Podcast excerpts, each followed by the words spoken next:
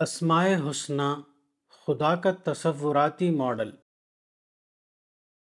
اسماء حسنہ کا معاملہ اس سے بالکل مختلف ہے۔ اسماء حسنہ کے ذریعے آدمی اس قابل ہو جاتا ہے کہ وہ حقیقی معنوں میں خدا کا تصور اپنے ذہن میں لائے۔ وہ حقیقی طور پر خدا سے مربوط ہو سکے۔ بت پرستی کے مذہب میں انسان خدا کے فزیکل ماڈل بناتا ہے۔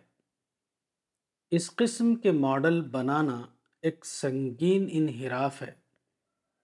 وہ خدا پرستانہ کلچر کو ایک بے روح رسم بنا کر رکھ دیتا ہے۔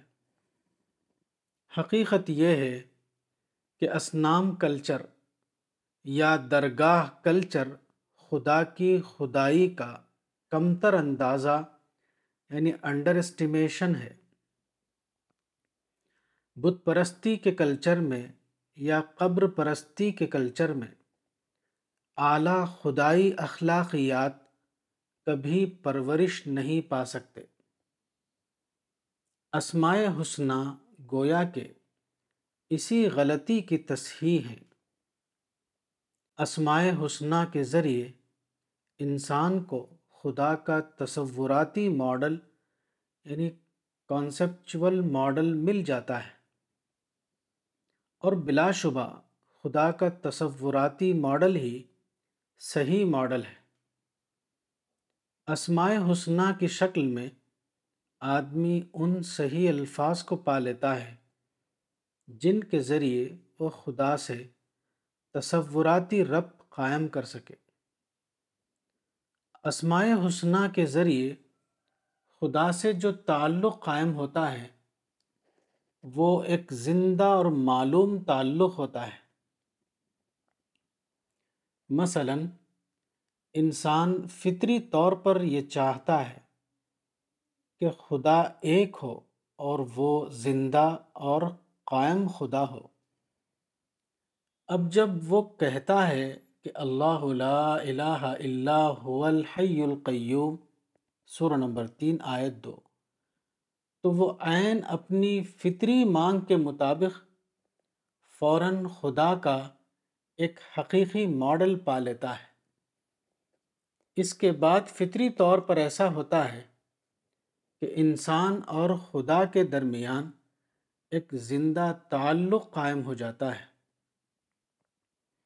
اس اعتبار سے اسماء حسنہ، خدا اور انسان کے درمیان تصوراتی ربط یعنی کانٹیکٹ ایٹ کانسیپچول لیول کا زندہ اور حقیقی ذریعہ ہے۔ وہ انسان کی فطری تلاش کا ایک بھرپور جواب یعنی کمپلیٹ ریسپانس ہے۔ اسماء حسنہ انسان کے لیے خدا کا مستند تعارف ہیں۔ اسماء حسنہ کے ذریعے انسان خدا کی صفاتی شخصیت کا یقینی تصور اپنے ذہن میں لا سکتا ہے۔ اسماء حسنہ خدا کا وہ تصوراتی ماڈل ہے جو کسی انسانی قیاس پر قائم نہیں ہے بلکہ وہ خود خدا کے الہامی علم پر قائم ہے۔